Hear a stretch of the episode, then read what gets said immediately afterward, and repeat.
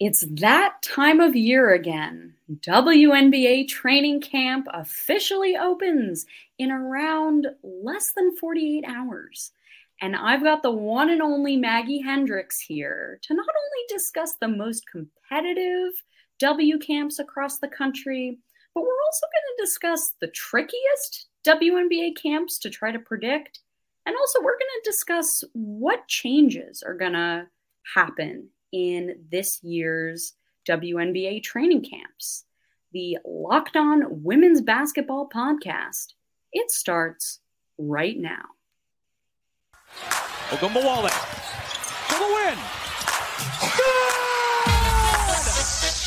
You are Locked On Women's Basketball. Your daily podcast on women's basketball.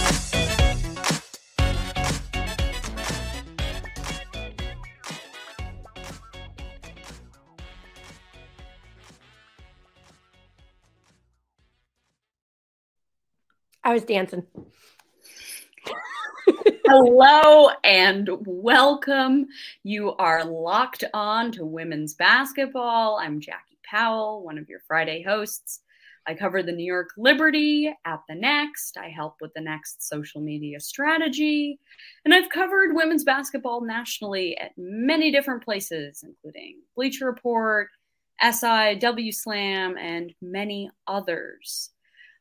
I'd like to thank you for making Locked On Women's Basketball your first listen every day. And remember that Locked On Women's Basketball is brought to you by everyone at the Next, a place where we cover women's basketball all the time and we tell the stories that need to be told every day. Also, Locked On Women's Basketball is free and available on all platforms, including YouTube, Apple Podcasts, Spotify, and many more. Before we get into it, also, I want to remind you listeners that at the next, we are having a special sale going on right now. If you subscribe today, you will get 27% off your subscription.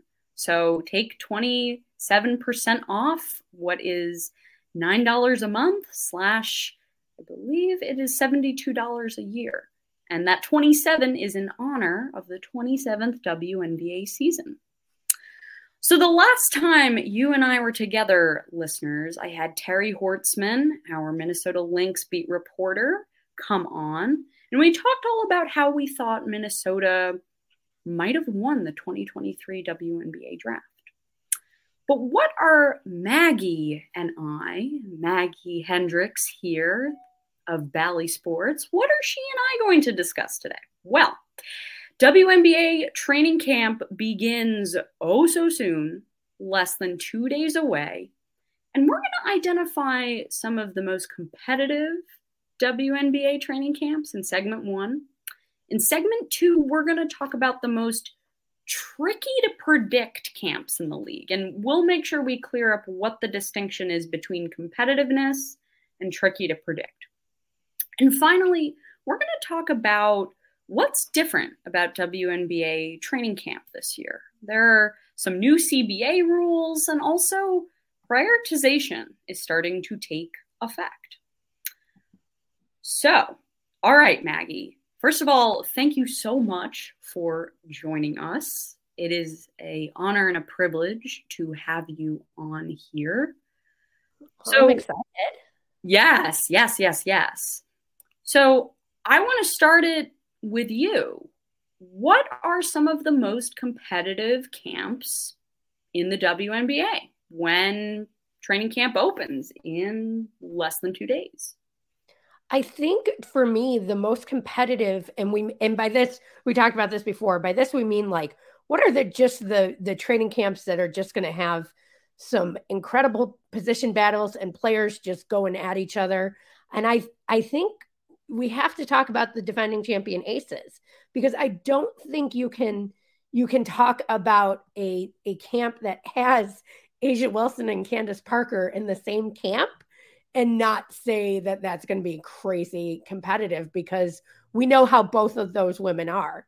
You know, and when you throw Kelsey Plum in it, when you throw a uh, Jackie Young and Chelsea Gray, I mean, that's just going to be like the work that'll be happening at those camps is going to be impressive. I just wonder. So I'm looking at who is expected to be at their camp. I'm also wondering do some of those rookies that are now sophomores from last year, so the Kierstan Bells and the Aisha Sheppards of the world, there could be a possibility that those two do not make the 2023 Las Vegas Aces. Yeah, I think that that is a real possibility um, because because first of all, the Aces have such um, they have so many big contracts. Even with some players taking a discount, it's still they have huge contracts, and so that I think that means that they're definitely probably only going to carry eleven. Yep, and and there is going to be there's going to be some questions like did they expect more out of Kierstan Bell last season? Not that bench players get a ton of time. Um, they have a guaranteed contract, Cayla George. So what does that mean for the other players? You know, and even players who like we personally love, like Sydney Colson, does she make the team? It's it's not. I don't think it's written in stone. I couldn't agree more. I mean, I know it's really interesting because in 2019, Sydney Colson, I think she might have been the last player to make that roster.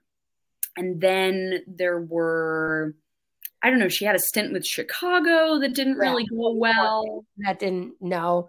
There was there wasn't a ton of time for her to play because she played behind Sloot, and that was the season that Sloot played all the time. Yes, because she did not have really a secondary ball handler on that roster. Yeah. Um, you have a backup point guard, but that's those are two different things. Yeah. And so it was fascinating to me that the Becky Hammon Aces valued having that cultural stalwart. And to me, that's Sydney Colson. Absolutely. That's, that's we learned about during during the finals last season. Um, I I did a story on the the place of Sydney Colson and Teresa Plaisance because the two of them are hilarious together. It's kind of sad that Teresa's over on Seattle now because they just they're like a comedy team, and it just is so fun. And you know, uh, one of the things that Becky Hammon said about the the two of them is like, yes, they make us laugh. They keep practices light. They do all of that, but they also work their butts off. And when it's time to focus on practice, they're practicing, they're working hard, and they're making us better. So, like, that to me says a lot about who Sydney Colson is. And also remember 2021, Sydney was out of the league.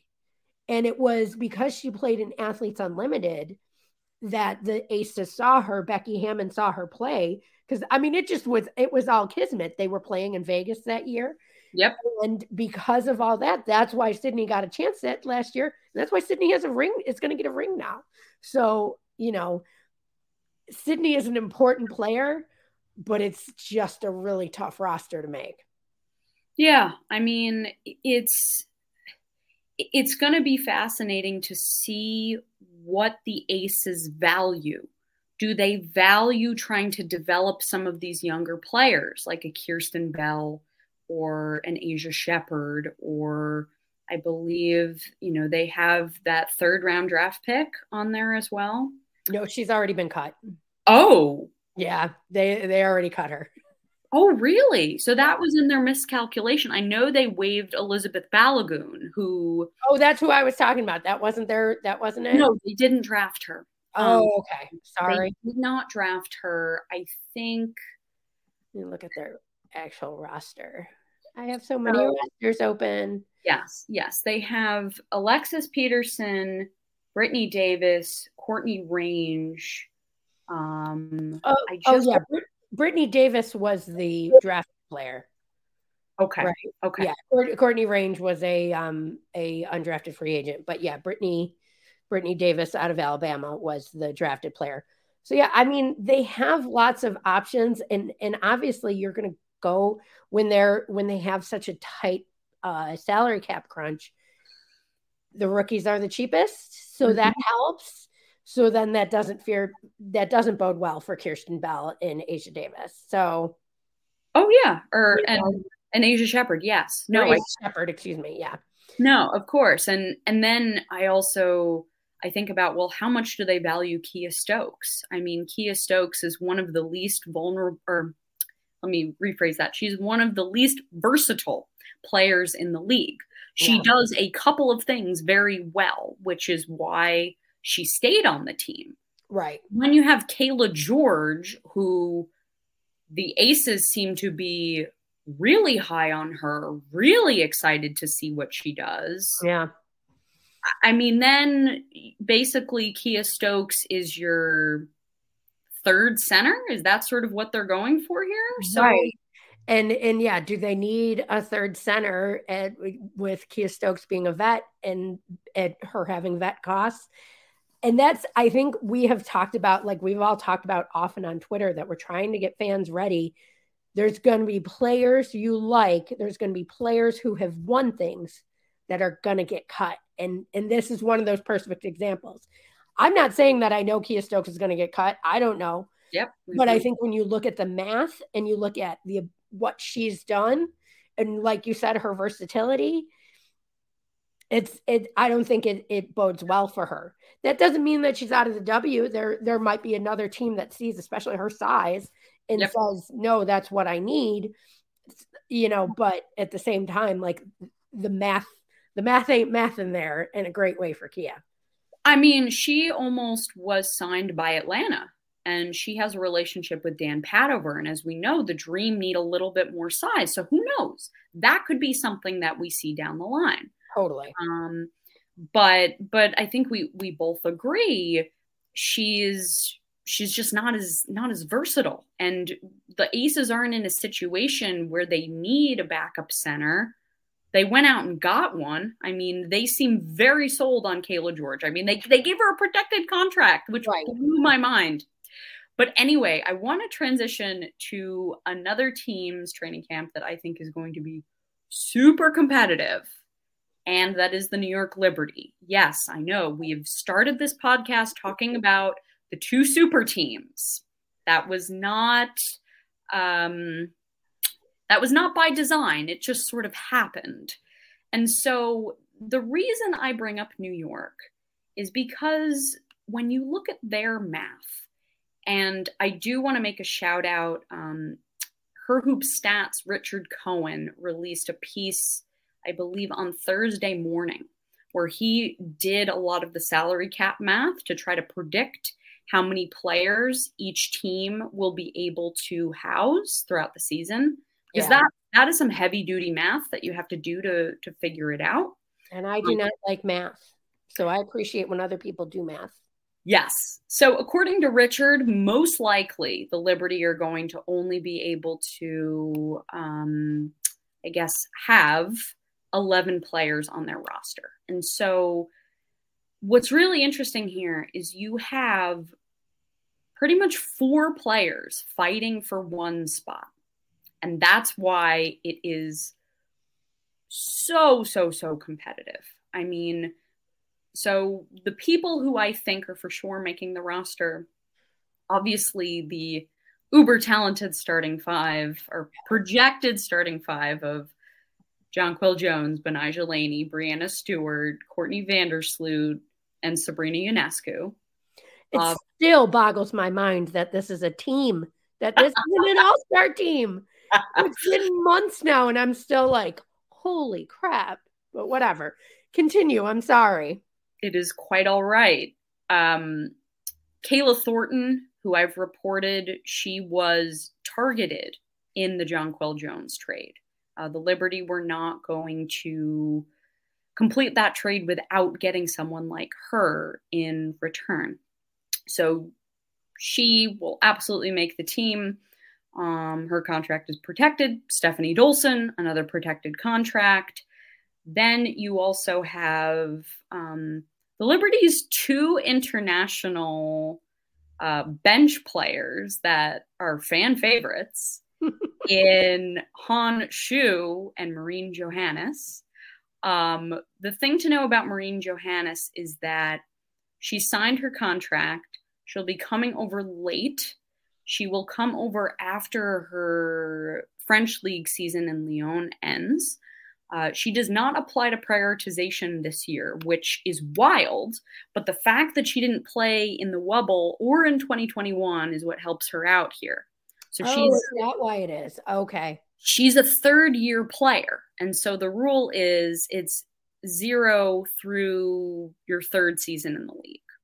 Okay. So she will come in, my guess is around like a couple of days after the season starts, or a few, maybe like May 23rd, 24th. Yeah. And then she'll leave like a week or so later for Eurobasket. Um, so there will be some roster flexibility when Johannes leaves, but um, you know those folks, and there's Jocelyn Willoughby as well, who a lot of people do not believe in Jocelyn Willoughby like I do, in part because she's been hurt for yeah. a large majority of her WNBA career. But I see Jocelyn Willoughby akin to what we saw from Jessica Shepard in 2022. Um, Jack- Jessica Shepard on the Minnesota Lynx, a player who had like multiple injuries in a row, but was very well respected by the franchise, which I can say Jocelyn Willoughby is very well respected by the Liberty organization. And once she got healthy, she proved to everyone what she could do. Yeah. Um, so those are the for sure folks. On the people that are fighting out for this final spot, it's DiDi Richards, who has been marketing not only the league, but the Liberty a ton. Right. Um, right. Is a fan favorite. You have Epiphany Prince, who is like the Brooklyn native, who is sort of coming back for maybe could be her final season in the league. We're not sure, but she's getting older. Um, you have Sika Kone, who the Liberty drafted in the third round of last year's draft, who, mind you, I was shocked wanted to come over this year. And then you have Nyara Sabally, who was the fifth overall pick in also 2022.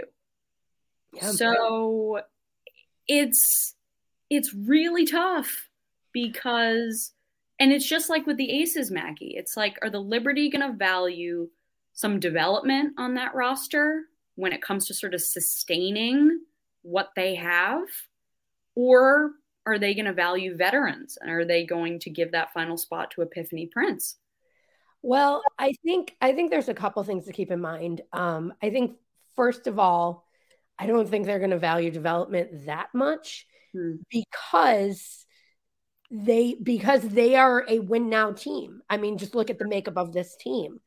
And even though these players, like these star players, Jonquel Jones, Breanna Stewart, they're not old by any means. They're like what in their late twenties. Um, there's still there's still a lot of moving parts in keeping a super team together. Mm-hmm. And so I think the expectation for the Liberty is that they need to win right now. So that means there's not going to be a ton of time for development. But I think there's also a whole lot is going to depend on how Nyara Sabally looks at camp.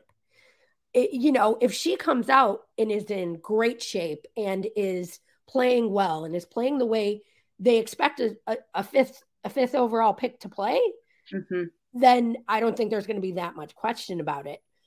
If DiDi Richards, same thing. If they see that DiDi Richards has an incredible year, then or has an incredible camp, then I think DiDi's got a much better chance. Epiphany, it's hard because she's been around so much and she knows she knows she is a veteran. But they also have that already. They have Courtney Vandersloot on the team. They have, you know, a Breanna Stewart. She's won a couple championships. So I don't know if that if they're going to be like that's what we need as much as th- that they're going to need people who take some load off of those stars. I I for a fact know that the Liberty value versatility, and mm-hmm. so my only question with Epiphany Prince is that, um, you know, she and and versatility and playing a role are two very different things. There is some overlap. Like Epiphany Prince was a fabulous role player for the for the Seattle Storm, mm-hmm. but I'm not sure if the Liberty are going to need her to do that same role or if they're going to need someone who can really defend. And so right. I think the edge there then goes to DiDi, who can yeah. really defend. Um, or do they feel like they're going to need some more depth in the post? You have Nyara, who can play the four or five, who can also stretch the floor. And then you have Sika Kone, who is is a bit of a mystery in that she played so incredibly well overseas, but the competition was not um, EuroLeague or Euro Cup material. Right. And she's, I believe she's 19 years old. So it's, I, again, I could go on and on and wonder about why she chose to come out this year rather than staying another season to develop. What, Echo? I am cat sitting, folks. So if you heard a cat meow, that is Echo. anyway, before we move on from these tough training camps, Maggie, let's first talk about the LA Sparks because they are not a super team. But when we look at this training camp roster, you're like, oh my God. Uh, yeah, I mean it's it's a it's a great roster of players, and there's there's just like a lot of moving parts in that they have one player coming back from pregnancy, they have another one who is pregnant right now. Um, they have so many new players both because of free agency and trades they have a new coach they have like it's a almost like it's a brand new franchise in la and yeah. that's it is yeah. fun but it's i'm looking at this and i'm thinking well i feel like there are a lot of players that have WNBA experience whose skills overlap and so that's why i feel like this is going to be really competitive especially at the point guard position where you're going to have a battle between Layshia Clarendon and Jordan Canada. Right. Which is wild to me. Yeah. I mean, it's Jordan Canada showed she how well she can play last season, but man, I also wonder considering how up and down and just turbulent their season was last year, the Spark season was, how how much credence does that lend that Jordan Canada had some great games last season. I, you know, obviously I'm not the one looking at it. I'm not the one making these decisions, but like how, how much do they, they take all of this into account? But also we don't know if Jasmine Thomas is going to be ready to go for camp either. Yes. So that's a huge question. Now, we did we did see her in Connecticut last season. We did see her doing she wasn't running by any stretch, but we did see her doing some drills with the uh, band on and the resistance band and in doing that. And that was back in September. So we'll see, you know, where what that translates to now for Jasmine. Um, the way she was definitely talking in when she first signed when she first got traded was that she does expect that. And considering Curt Miller was her coach in uh, in Connecticut and is now her coach in LA, I don't think he would have made a trade for her. He would have pushed for a trade for her if he didn't think she was going to be ready. That's fair. That's fair. I mean, she she's on a protected contract, so she's for sure making this roster. But I guess I'm just concerned because you know, you also have these, you have Crystal Bradford, who played really well in Athletes Unlimited, and she signed a training camp contract. You know, you have Karlie Samuelson um, with Katie Lou Samuelson um, pregnant at the moment. You just have a lot of players here. I mean, Reshanda Gray, I could talk I could talk a your ear off about Reshanda Gray. And she, in my eyes, is the Sydney Colson of whatever team she's on. Not for the comedy piece, but for the culture piece. Yeah. When it comes to sort of being that person who can um, you know, stabilize a team and really provide support to other players, show younger players an example. Yeah. Um, so it's just, I mean, there are, and we will discuss this later in the show, but the Sparks are going to be a really complicated team to try to figure out also just because yeah. you have all of these players with professional experience and then you also have two players that won't i mean in addition to katie lou samuelson dearica hamby is still on maternity leave right. so that leaves room for potentially more players yeah. and you even have I'm looking on here. They have um, the really good or the the point guard, another point guard from China, Yang yeah. Liwei. Yeah, so four point guards. Why? I, I don't understand. I don't understand why they have four point guards either. But you know, I mean, and and when we talk about when we talk about how there are going to be play, college players that you really like that get cut, guys, I love Monika Czinano. I love what she brings to a team she is not tall enough to be the player that she should be. And that's just a damn shame because how could you not love Monika Czinano after watching Iowa this season? But like, it just that everybody's bigger here and six foot. I believe she's six two or six 3 mm-hmm. That just doesn't cut it at this level. They just need somebody. She she can't do what she did in the college levels because of the differences in height. If she tries to do that here, Brittney Griner's just going to block that that ball out to the Pacific Ocean. Yeah, and, and you can't assume. Well, I I seem to remember Curt Miller talking about how he has developed undersized post players. Like he brought up Bree Jones when talking about Monika Czinano how strong is Monika Czinano? Because I think the whole thing with Bree Jones is she is so strong. Yeah. I mean, she Brie, I would say Monika Czinano is a very strong player. She was mm-hmm. she was really good at holding her own in the post and not mm-hmm. getting pushed around no matter who's what team she was playing. So like I do think she has a lot of strength and presence in the post. So mm-hmm. maybe, you know what? I, I, would be thrilled if I'm proved wrong about this. I would be thrilled. But I also think one of the things about Brionna Jones is that she is much more mobile. Yep. She is a very mobile player, and we didn't see that out of Monika Czinano.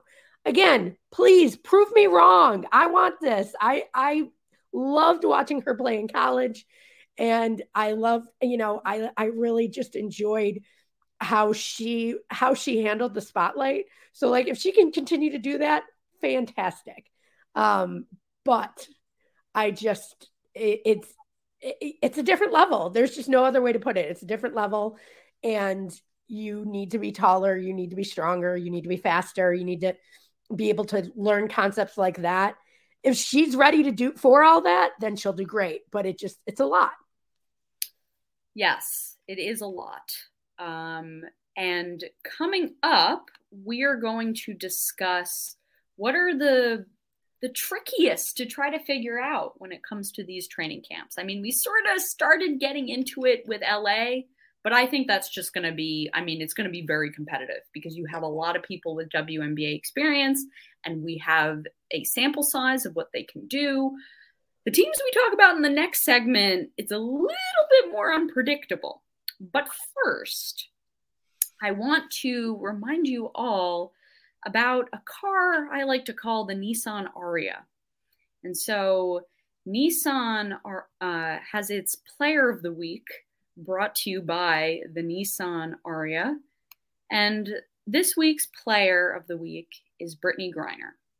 Yes, Brittney Griner was reintroduced to to the media on Thursday at what was a fascinating press conference. You couldn't help but feel something during those intense moments of vulnerability, but also at the, the joy and jovialness from BG herself. Um, I I compare BG to the Nissan Ariya because when BG is at her best, she is powerful, incredibly fierce. I mean, the performance she put on against the Chicago Sky in the 2021 WNBA Finals was electric. I mean, it absolutely was. That dunk in game two, absolutely electric. Um, but also, like the perfect SUV crossover, uh, BG is a, a two way player. She does more than just score. Uh, the the 2023 Nissan Ariya packs pin to your seat power and premium intelligence all in one electric vehicle. The all new, all electric 2023 Nissan Ariya, the electric vehicle for people who love to drive. Shop now at nissanusa.com. Also, this show is sponsored by BetterHelp. I will never forget when my mental health journey began. It was, I was always very outwardly stressed out all the time, but I didn't really know what that was. And it wasn't until I couldn't pass my road test when I was a senior in high school that I thought that, okay, maybe I need some additional help. Why couldn't I pass when I practiced just as diligently and probably more so than my peers? Like a lot of people, there's a common stigma where you say to yourself, well, what's wrong with me? So, first of all, I'm here to tell you that there's nothing wrong with you, and there was nothing wrong with me. I just needed to take care of myself in a new way. Just like when you have a cold, flu, or stomach bug, you can't function at 100%. The same that goes for physical health also goes for mental health. So, sure, therapy helped me pass my road test, but it's also helped me understand a lot about myself. It's helped me through grief and understanding what that is. And most importantly, therapy has helped me become a better version of myself. So, if you're thinking of starting therapy, give BetterHelp a try. It's online and designed to be convenient and suitable to your schedule. Just fill out a brief questionnaire and get matched with a licensed therapist and switch therapists anytime for no additional charge. If you want to live a more empowered life and discover even more of your potential, therapy and BetterHelp can get you there. Visit betterhelp.com slash locked on today to get 10% off your first month. That's betterhelp.com slash locked on. All right, let's get back to the program. Thank you for making Locked On Women's Basketball your first listen every day. So, just to remind you, we are on six days a week. And join us for tomorrow's episode on Saturday, where our scouting crew of Hunter Cruz, M. Adler, and Lincoln Schaefer will conduct a 25 and under draft, which will prelude to their WNBA season coverage examining how the best former prospects slash current young players will fare in this upcoming WNBA season. And speaking of former prospects, current young players, the camps that Maggie and I are going to discuss in this segment include a lot of those folks. Indeed. So, Maggie, I'm going to give it to you first break down a couple of these really tricky camps to try to predict. Um, so for me, the two toughest are Indiana and Dallas. And that's because they're both, they have a lot of young, exciting talent and not a lot of roster spots. And so, like, and, and they're, they even have uh second year players who are going into their second year who have done a really great job. And we already saw that Indiana cut Emily Engstler, who was one of those second year players. And that's, I think we're going to see some more. There's going to be a lot of battles between players who have either just graduated or graduated a season ago because they both have a lot of young talent on their teams. Absolutely. I mean, it's really a lot of people were shocked when Indiana announced that they waived Emily Engstler. And I do I want to mention something about that. Yes. Like yes, I I was surprised too that Emily was was was gone. But at the same time that they cut her now when she has plenty of time to get on with another camp, she has plenty of time to join a new team. I think was actually a much kinder way to do it than when it's closer to to uh, rosters being locked. And I, I honestly, I respect Lin Dunn in the in the Fever more for handling that way and just being honest and saying, Emily, we don't see a place with you, so we want to make sure you can find somewhere else. Yeah, absolutely. I mean, we haven't heard a lot about the decision, but also Engstler is coming off a back injury, which shortened her time overseas.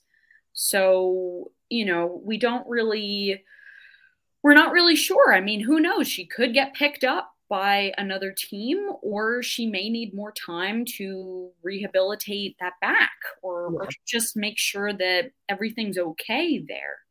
Um, now, I think you mentioned Dallas, which, as we know, the, the Wings, their strategy for many years has been building their rosters through the WNBA draft and having just a smorgasbord of draft picks to choose from. And it's been really interesting in that you then get to the season, and a lot of these folks in the draft aren't really given a shot to prove anything. Right. And so, I mean, obviously, they have a new coach and Latricia Trammell, who is, she is very, very savvy. I mean, she gets a lot of credit for defensively being incredibly smart, but she is someone who is well known around the league to be someone who will do the best with what she is given. Um, when I look at the wings, I just, it's really tricky because what are the chances that someone who was the 10th overall pick, what are the chances that Abby Myers makes this team? I, I don't mean, know. I don't feel like they're great. Um, and and that's not a knock on Abby. It's the fact that she's going to have Arike Ogunbowale and Lou Lopez Sénéchal playing in front of her. It's just tough. And like we have actually seen um, when she was playing with Maryland that Abby can play defense quite well. But is she going to be playing defense well enough to make to be a person who can who will start in front of Lou? I don't know about that. You know, and mm-hmm. that's that's a tough tough battle right there also do we know if lou is healthy and ready to go i mean she suffered a knee injury toward the end of the sweet 16 i believe and yeah. She I mean, that entire UConn team, like you just you want to like stage all of them because of uh, because of the injuries they dealt with this season. So, yeah, that's a tough one you know, I, I, think based on how the Wings have been presenting themselves, it seems almost a given that Maddy Siegrist will be making this team. Yes. Um, sort of same with Lou Lopez Sénéchal. And it's just when you look at the players that are battling for spots, and so it, according again to Richard Cohen at her hoop stats, they can fit 12, but you have one, two, three, four, five, six, seven, eight. I mean, you have eight players vying for two, three, four, five, six, seven, eight, nine. You have eight players vying for maybe three spots. Yeah. Yeah. I mean, it's, I mean, in one of these players is Crystal Dangerfield, uh, who's going to be as, as a point guard. I mean, Veronica Burton clearly proved herself last year. Um, and at, since she's since she's a Northwestern one, I always feel, even though I didn't go to Northwestern, I feel feel ownership over all Chicago athletes of any kind. So I am happy to see Veronica Burton do so well. Um, but yeah, like is is Crystal Dangerfield, who was part of that trade that brought Natasha Howard to town, is she a good enough backup that they're going to keep two young point guards on there. I mean, and Crystal Dangerfield was a rookie of the year, but it doesn't seem to matter now. I mean, based on what I know about that trade, apparently Crystal Dangerfield was what sealed the deal for Dallas. Okay. They really wanted her. If they didn't include her rights in that trade, it wasn't going to happen.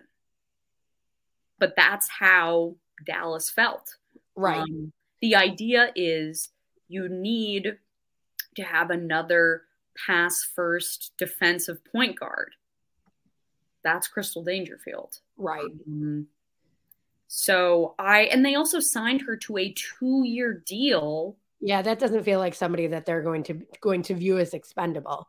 So okay, so then then that's even fewer spots. That if we say that she that Crystal's definitely on, which I I kind of lean towards, mm-hmm. then you know how many other how many other spots does that does that take up? Well, obviously one spot. Good job with math, Maggie. But um, you know, like there that just makes it even tougher. And I think it, it's going to be up to players like uh, Abby Myers to show that they that she can be um, that she can play the point guard too. She doesn't. She's not just a shooting guard. She's got to show some versatility to to get that roster spot, or you know they they don't want they're not going to keep any single player rookies or single single position rookies. They're going to want to see versatility. Oh, for sure. It's it, like we said, tricky. It's tricky. I mean, we could spend a whole we could spend a whole show on the Dallas Wings. We really could. They I mean, there's there's a lot of there were a lot of draft moves that I was surprised by, mm-hmm. but then also that I was like, "Oh, that's a great one." So it's tough to figure out exactly what they what they're aiming for. You know, like when you look at the Indiana Fever who we're going to talk about in a second, they love defense. Lin Dunn loves defense. And that, I mean, LD, LD. So she, you know, we know that about Lin Dunn, and you can see that in the players that she picked. She loves her de- from some defensive players. But, She's a three and D team. Yeah. people shoot threes too. Yes, yes. Um, it's kind of amazing that she she's never grabbed a Mabry, but whatever. Um, at the same, you know, like so so you know what their their thoughts are. Dallas, it was like they want every shooter that's ever shot the ball. And and like great, but okay, so what does that mean? How are these how are all of these shooters going to pass the ball around? How is Arike going to get the ball and then get the ball to other people? Like how are these things happening? So it's going to be interesting to watch. It's going to be interesting to see. And, you know, I'm going to have fun writing about them on Bally Sports. oh yes, there there's going to be a lot to write about when it comes yes. to the, the, Dallas Wings. Eh, now, with you know, you, you talked about the Indiana Fever, who you know the past two years they've had really solid drafts, and so now you have a team like the Minnesota Lynx, who I believe had a really, really nice draft. They really did in 2023. And so, why I think they're so tricky is because while Cheryl Reeve has been a little bit more open about the fact that the Minnesota Lynx are in a new era, they're in a, I'm going to say the scary word, Maggie. Uh oh, uh oh. Rebuild mode. Rebuild. Ah! they're in rebuild mode. I just wonder does that does that translate to also the players that they keep? Does that mean that the Lynx are favoring a Dorka Juhász, a Brea Beal over, you know, players that they trust in yeah. Rachel Banham and Damiris Dantas? Yeah. Whew, this is going to be a tricky one because I, first of all, I think Cheryl Reeve being like, it's a rebuild. This is a rebuild. We're doing a rebuild is a fake out. I think she is Cheryl Reeve isn't somebody who's who's going to be like, no, we're not competing for the title. Like that's just not her. So I think there's a little bit of a little bit of play, a little bit of play with it. Not necessarily that she's like, oh, this team's going to win the title this year, but I think when she she makes her team think that the expectations aren't high that she is it now is saying like because we're underdogs we should have a chip on our shoulder i think that's what she might be doing which is brilliant. And it's why she's won a she has like 800 million rings and is possibly the best coach ever in w history. And maybe in women's basketball i maybe mean in, maybe in women's basketball history. She's yeah. definitely up there.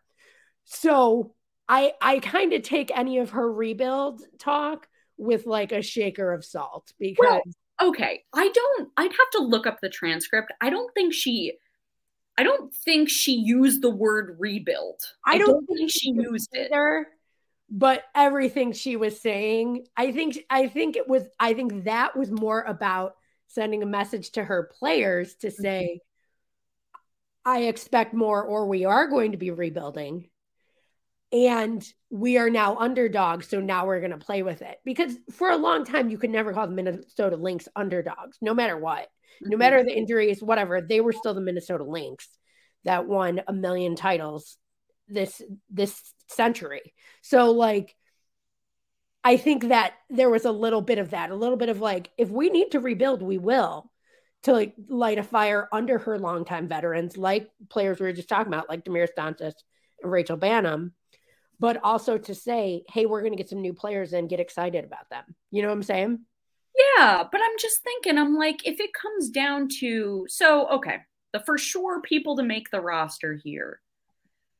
Uh, Bridget Carlton, she's on a protected deal. Napheesa Collier, Kayla McBride, Diamond Miller, she's your second overall pick. I mean, Yeah. Um, Tiffany Mitchell's on a protected contract. Aerial Powers protected contract. Jessica Shepard, who I mentioned earlier, is very well respected. Um, and then you have Natalie Achonwa, who has a protected contract, and she is she gave birth. Yes, Has she given birth? Has she? or I'm not 100. percent I'm not 100. percent But yes, I think. I but I don't think we're expecting to see her necessarily this season. I think it'll depend on how she's feeling, how coming back is like. There's so many different factors that go back into if a pregnant if a if a new mom can come back very quickly. So um obviously Well- we know with Napheesa last year, it was because she wanted to play with Sil. It wasn't like because she because of the way her contract was or anything like that. So you've got around one, two, three, four, five, six, seven, eight, nine, or you, you've got around eight locks, and Yeah. you have two, three, four, five, six, seven, eight, nine, ten, eleven. Okay, you have twelve people to fit in four spots. Yeah. That's, that's a tough one. And and I think now I think that question of like, does development matter more or does winning now more matter? I think that's when we're going to be pushing towards the side of development. Cause as as they the uh they say you can't teach height, and Dorka Juhász has a whole lot of that. Brea Beal has shown that she is a great defensive player who can shoot Holly Rowe, but she is a great defensive player. You know, she's the number two scorer in Illinois high school history behind one Miss Candace Parker. I was so mad when Holly was like, Oh, you'll learn to shoot. She can score. So I was at the draft, so I did not hear a lot of what went on in the broadcast. I more caught up on Twitter to see what in the world went on. Oh, I just got very randomly angry right now. But anyway, but Brea Beal, total Beal is, I feel like, I feel like I would want to hold on to Brea Beal because maybe she won't be great this year, but she will be great soon. And we have seen that North Carolina players, or not North Carolina, South South, Carolina, sorry, Dawn, South Carolina players can learn, can make that transition to the W very well. They're starting to get to like that UConn level of just how good they are at transitioning to the W. And so I think that's going to be in Brea Beal's favor. And and like I said about Dorka, you can't teach height. She's six foot five. She's strong. She's fast. She I may not be right now ready, but she I, I wouldn't want to be the GM who let her go. I also think the thing about Dorka is that she can play many roles. She can impact a game in many different ways. And Yeah. Cheryl Reeve really likes using her bigs as passers. Mhm. Um, you know, the role she had for Natalie Achonwa was doing just that. A role that we sort of haven't seen come to fruition, but someone who can shoot a mid range two, she can shoot a three two, and she just has a really great eye for the game. I mean, I will never forget before Azzi Fudd got injured this past season. seeing how quickly Dorka and Azzi Fudd created sort of this this chemistry and that Dorka knew exactly where her guard was going to be. Yeah. That's the type of post that that Cheryl Reeve gets in her camp. And yeah, I mean, and that just having that along with somebody like Diamond Diamond Miller and what Diamond Miller can bring to it. Um, Diamond Miller, I'm not even going to play around with my very favorite player, one of my very favorite players to watch in college basketball this season because of just how fast and aggressive she is. And I'm just if if I'm a college coach, I'm going nuts over her. And apparently, from what I hear, the um, someone from the Link staff was at basically every Maryland game this year, and they played all over the country, and it didn't matter. So, I obviously they're very excited about Diamond Miller, and I think there's going to be some building to build up Diamond Miller. Absolutely. I mean, you do not. Um, I, I really think the idea here is that they are building around Napheesa, Col- Napheesa Collier and Diamond Miller. That's yeah. sort of where we're going here. Um, before we take another break, uh, Maggie, I want to turn it over to you to talk about the Chicago Sky because I do not really know at all what to expect um, from training camp. I have been covering them from tw- since 2019. I do not know what to expect. So this is going to be a really interesting training camp. And obviously, um, they made big trades. We're going to see Marina Mabrey on the team. We're going to see Courtney Williams, Isabelle Harrison, Elizabeth Williams. So like that stuff I'm excited about.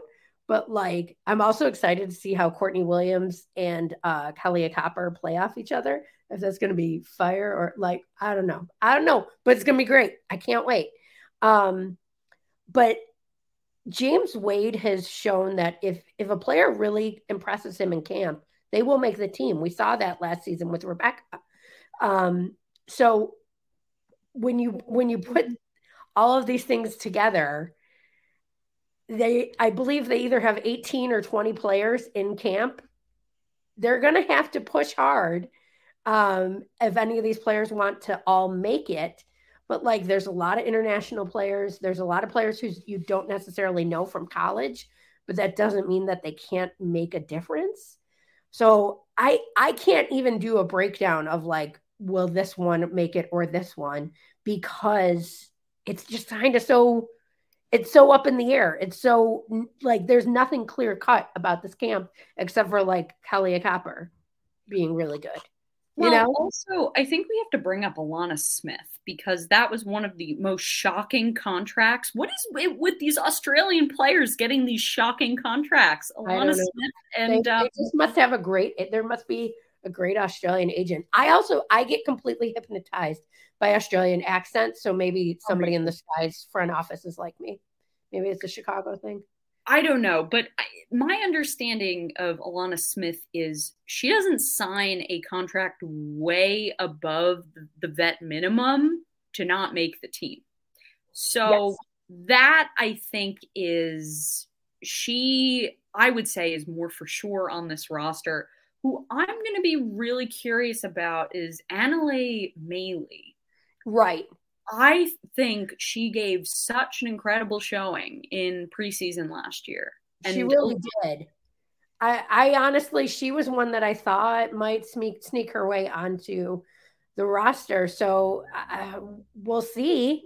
Um, it, it, the only problem with a, her being a small forward is that in front of her is Rebekah Gardner and Kahleah Copper. So like that's a tough thing. But if she, but if she can show some uh, versatility, if she can show she can play well, you know, uh, doing other things than just being a small small forward. Um, who knows?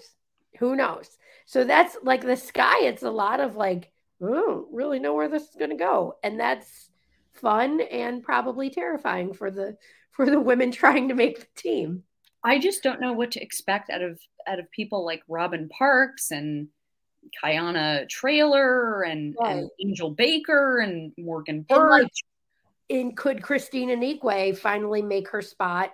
Can she find the spot that that where she sticks, where she has found a home. Now, losing Azurá Stevens, this guy needs some height. Yeah. And Kristine's a big girl. So, I mean, that's a possibility, but yep. W- there's just so much in the air right now that we don't know, and that these next three weeks of camp are going to tell us. I mean, I didn't really watch a lot of these people in college either. It's like we can, with people on the Lynx like Dorka Juhász, Brea Beal, and Taylor Soule. I mean, we watched them. We saw them, yeah. They were all at least in March Madness, yeah. But yeah, I, a lot of the other ones, I, I think I think James Wade likes to go outside the box for a lot of his his draft picks, and part of that is because he spends half the year in France, so he sees a lot more international players than Lin Dunn does, than Cheryl Reeve does. So when you look at it that way, then I, I see why he goes more for the international than the collegiate players. But, you know, we'll see how that all works out. We will see. Um, now, before we jump into our final segment, I want to talk to y'all about eBay Motors for a championship team that could be one of the WNBA super teams, or maybe not. It's all about making sure every player is a perfect fit. I mean, that's what we've been talking about this entire show, right? Which players will make rosters? Which players have the best fit with a certain franchise? Anyway, don't mind the slight digression. it's the same fit when it comes to your vehicle. Every part needs to fit just right.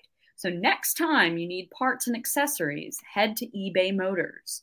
With eBay Guaranteed Fit, you can be sure every part you need first the first time around.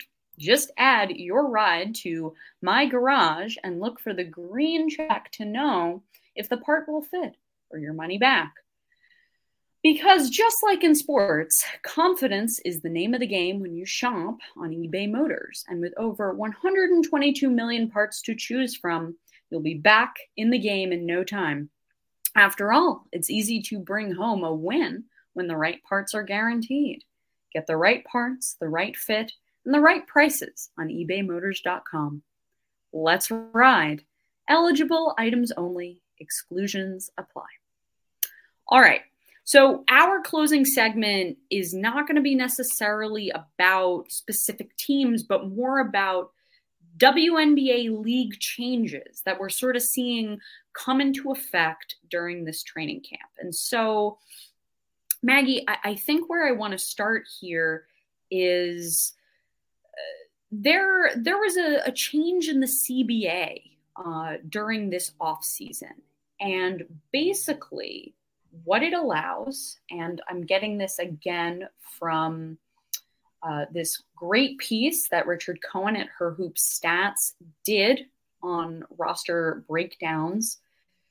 Basically, what is going to happen this year is that WNBA teams are allowed a replacement player for when a player or two, in the case of the LA Sparks, is either pregnant or on maternity leave. And so what happens, and instead of dealing with the hardship carousel, which was messy and has been messy for years, teams are guaranteed to have a player in that person's place. But the catch is it has to be a player that fits under the cap and that is signed to whatever league minimum they are they fall into. So basically how also this will happen is that teams will have to submit a legal roster by that standard deadline before the season starts. But then after they submit that and on like the first day of the season, they can retain that replacement um, on the applicable minimum salary. Um, so that's helpful. Yeah. I think for teams. But also, so Maggie, what questions do you think this new thing raises?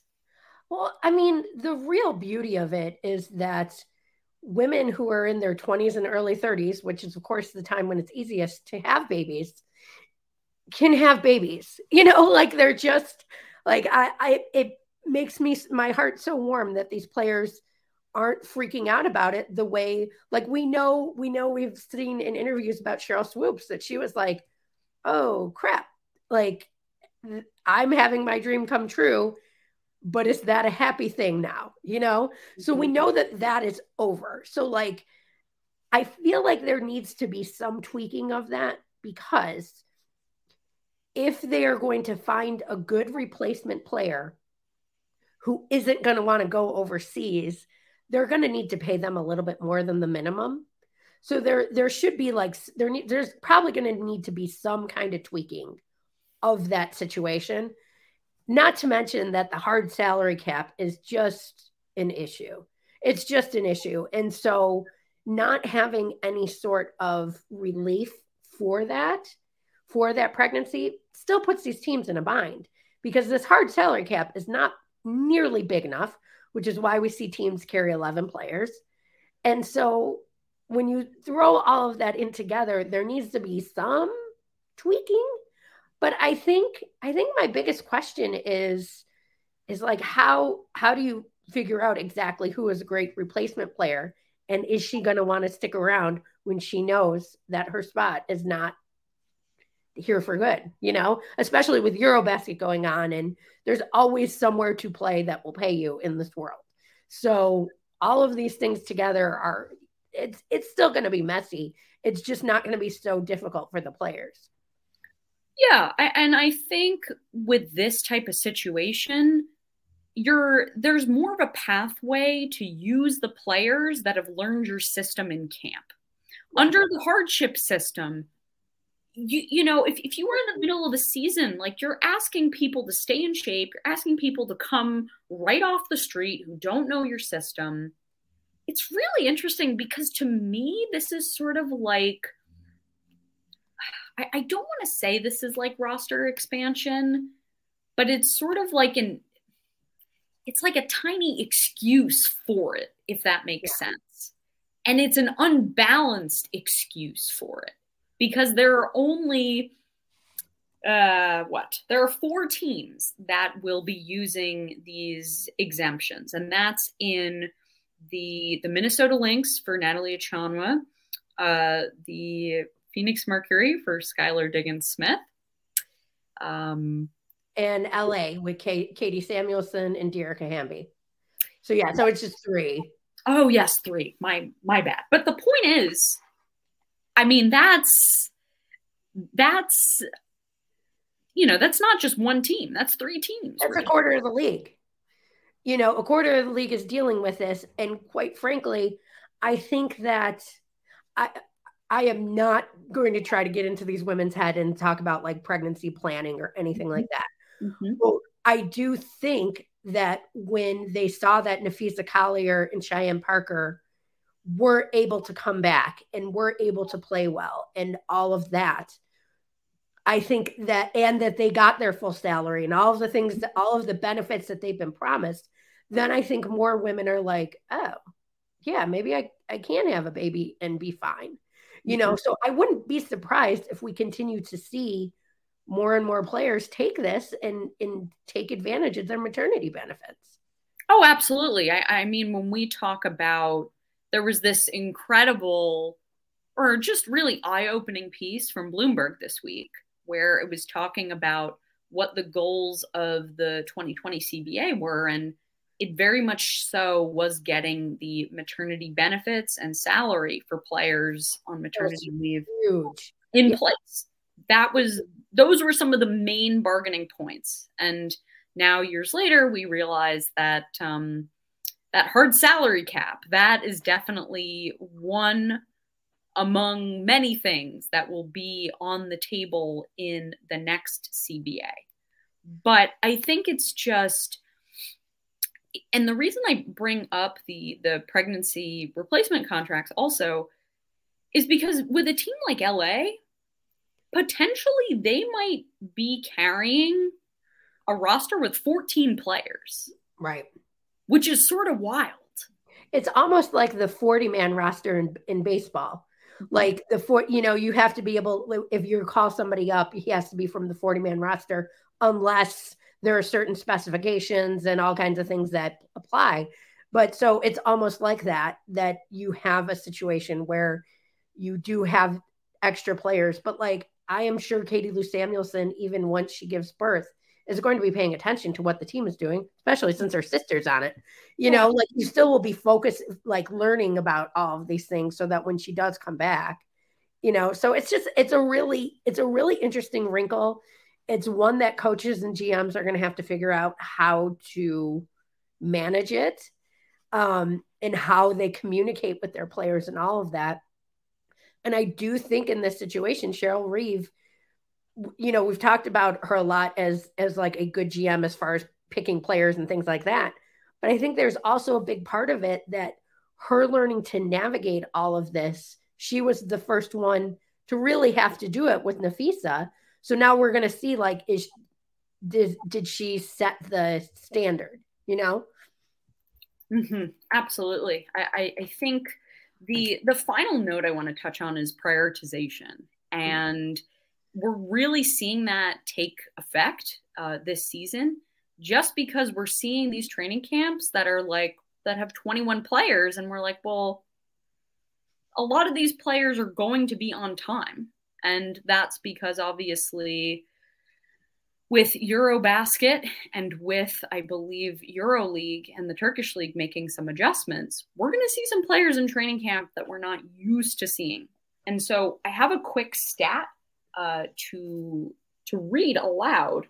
So based on sort of this, I guess, prediction that there might be 143 players in the league at one time, and that's because of the um, the maternity uh, replacement contracts. So 11 out of 143 potential players are players who are going to be late this season, potentially 11 yeah. or 12. That's around like seven or eight percent. That seems like a pretty dramatic number from what we knew it was. Yeah, I mean, especially when you looked at, at previous seasons that players weren't get, making it until June, you know, like there was all all kinds of situations like that. So I think, you know, I think we're going to see players have to make choices. And like Emma Meesseman has talked a lot about how prioritization is a problem for her because she we don't know if we're going to see Emma play in the W again because she's Belgian. She doesn't want to spend all of her time in the United States. I don't blame her but like how is she going to balance all of that it, in prioritization it might make it impossible which makes me sad because i love emma but yeah i mean she won uh, euroleague mvp and then she yeah. won the i think the mvp in the turkish league right well. and, and she won the finals mvp in 2019 when the mystics won it so emma's a special player mm-hmm who is just kind of getting falling through the cracks because prioritization makes it tough on the European players. And Gabby Williams is another one as well. But right. Maggie, I feel like you and I could talk about this training camp for maybe another hour. But we probably could. We probably could, but I think first of all, Sully, my dog misses me. So I can't I can't go forever. So, because of Sully, I'd like to thank uh, you all for making Locked On Women's Basketball your first listen every day. I want to give a special and huge thank you to Maggie for joining us on the show. Please follow her at Maggie Hendricks on Twitter. Remember to join us for tomorrow's episode. Yes, we are on six days a week, and our scouting trio of Hunter, M, and Lincoln will conduct a 25 and under draft, which will serve as sort of like an introduction to their WNBA season coverage, where they're going to be tracking the youngest players in the league. This has been Locked On Women's Basketball. I'm Jackie Powell alongside Maggie Hendricks. We hope you have a wonderful weekend and happy WNBA training camp to all. Ogunbowale for the win. Good! You are locked on women's basketball. Your daily podcast on women's basketball.